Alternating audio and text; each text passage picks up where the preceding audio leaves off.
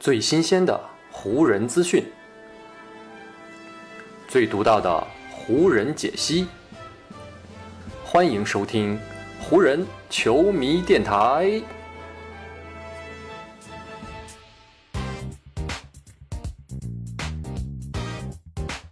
北京时间九月十二日，欢迎各位收听全新一期的湖人总湖人球迷电台，我是各位的湖人球迷朋友戴高乐。感谢各位如约打开这一期的电台节目。今天咱们这期节目呢，来重点聊一位如今呢是已经离开湖人的球员，也就是小加索尔。一整个夏天呢，围绕着小加索尔身上的种种悬念，如今呢也是终于有了最终的答案。在为湖人效力了整整一年之后呢，西班牙中锋终于还是决定不再回到湖人队了。对于双方来说呢，我觉得这不失为一个双赢的决定。首先呢，咱们来看湖人这边，在自由球员市场开启之后呢，湖人立马就签回了霍华德。最近呢，又在篮网交易以及活塞买断小乔丹之后呢，将这位中锋招至了麾下。加上新赛季要更多的打五号位的安东尼戴维斯，湖人队呢在五号位上其实是已经有了足够的人手。所以呢，在这种背景之下，小加索尔的存在就已经显得有点多余了。本来呢，小加索尔在自己职业生涯的巅峰时期。一直都是一位防守端能力很出色，进攻端又有自主进攻能力，同时呢还兼具策应能力的中锋。湖人队去年签下他，也是看中他这样的特点，希望他通过这样的特点让湖人队在五号位上有更多的变化。只不过呢，前一个赛季打下来啊，小加索尔因为自己已经上了年纪，加上如今的联盟呢已经进入到了高速化的时代，所以呢，小加在防守端已经是严重的拖累了球队。而在进攻当中呢，小加索尔很多时候也是游离在球队的体系之外，特别呢是在德拉蒙德上赛季中到来之后，小加索尔也是彻底失去了自己在球队当中的位置。所以呢，湖人这一次失去小加索尔，其实呢也没有造成太大的损失。而且呢，咱们从经济层面来考虑，这次湖人与小加索尔的分手也给球队带来了不少的好处。这一次呢，湖人为了送走小加索尔，是跟这位西班牙中锋曾经效力过的灰熊队完成了一笔交易。湖人队在送出小加索尔的同时呢，还附赠了一个2024年的次轮选秀权，同时呢，还加上了一部分现金。作为回报呢，灰熊队则是把自己在2016年选秀大会当中选中的中国中锋王哲林签约权是送给了湖人队。考虑到湖人队目前的阵容情况啊，他们其实呢并不需要王哲林这样一位中锋。而且呢，大王今年夏天也刚刚离开福建，加盟了自己的新东家上海队。所以呢，咱们退一步讲，就算是湖人队向王哲林发出了邀约啊，那我估计王哲林也不会是离开上海队去加盟 NBA 的。所以呢，湖人队这次交易的明确目标，其实呢就是要送走小加索尔。除了呢腾出队内的一个保障合同位置之外，还有一个非常重要的目的，那就是呢要节约开支。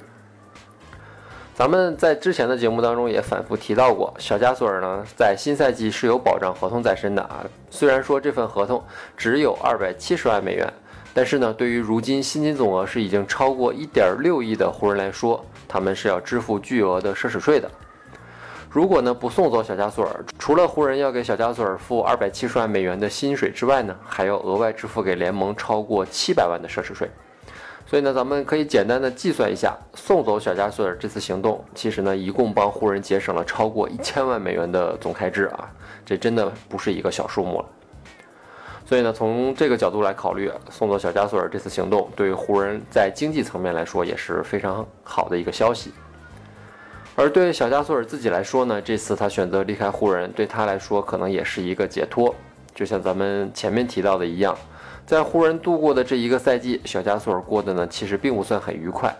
他个人在球队当中的战术地位进步如昔，个人的能力呢也渐渐被时代所抛弃。对于小加索尔这样一位曾经入选过全明星、拿到过最佳防守球员，也以主力身份拿到过总冠军的知名球员来说，这样的一个心理落差肯定让他觉得不是很舒服。所以呢，此番跟湖人告别，对小加索尔来说呢，也是一个不错的选择。至于小加索尔之后要怎么走啊？目前呢，西班牙人还没有做出自己的决定。从目前媒体报道的情况来看呢，灰熊肯定也是不会留下小加索尔的。灰熊呢将会买断小加索尔的合同，让他恢复自由身。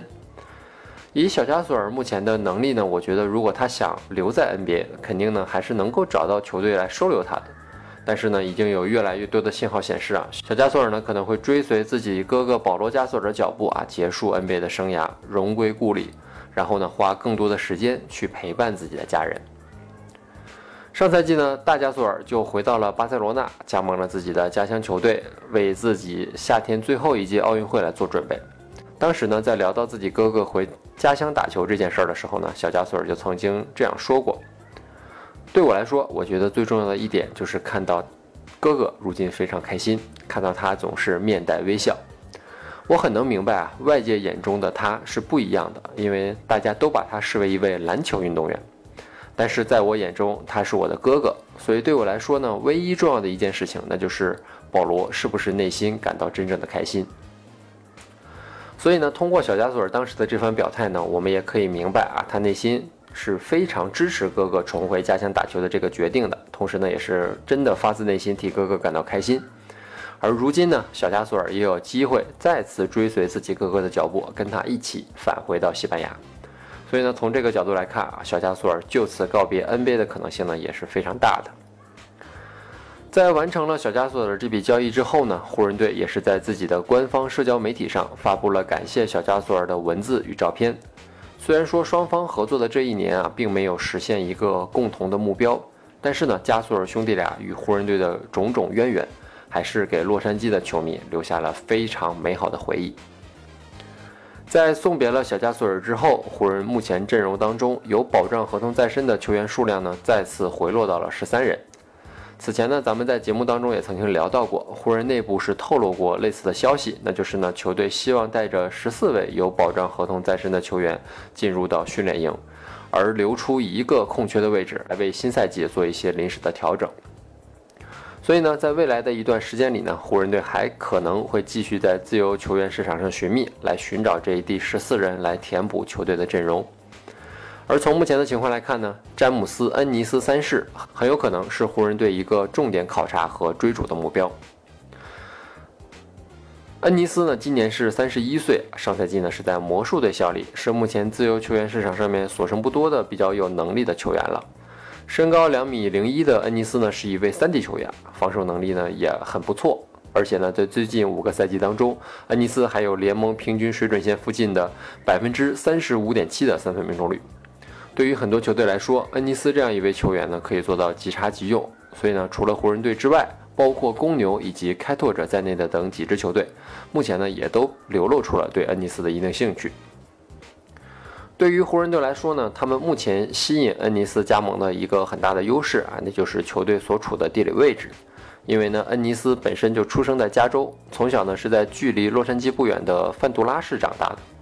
所以，如果恩尼斯选择加盟湖人啊，那么他呢可以距离自己的家人更近。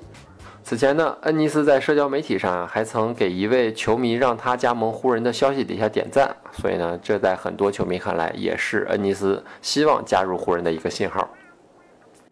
此前呢，湖人队并没有大肆的招募恩尼斯，是因为当时呢，湖人队急需补充球队的内线。但是呢，如今随着小加索尔的离开以及小乔丹的加盟，湖人队内线的阵容轮转已经基本捋顺了。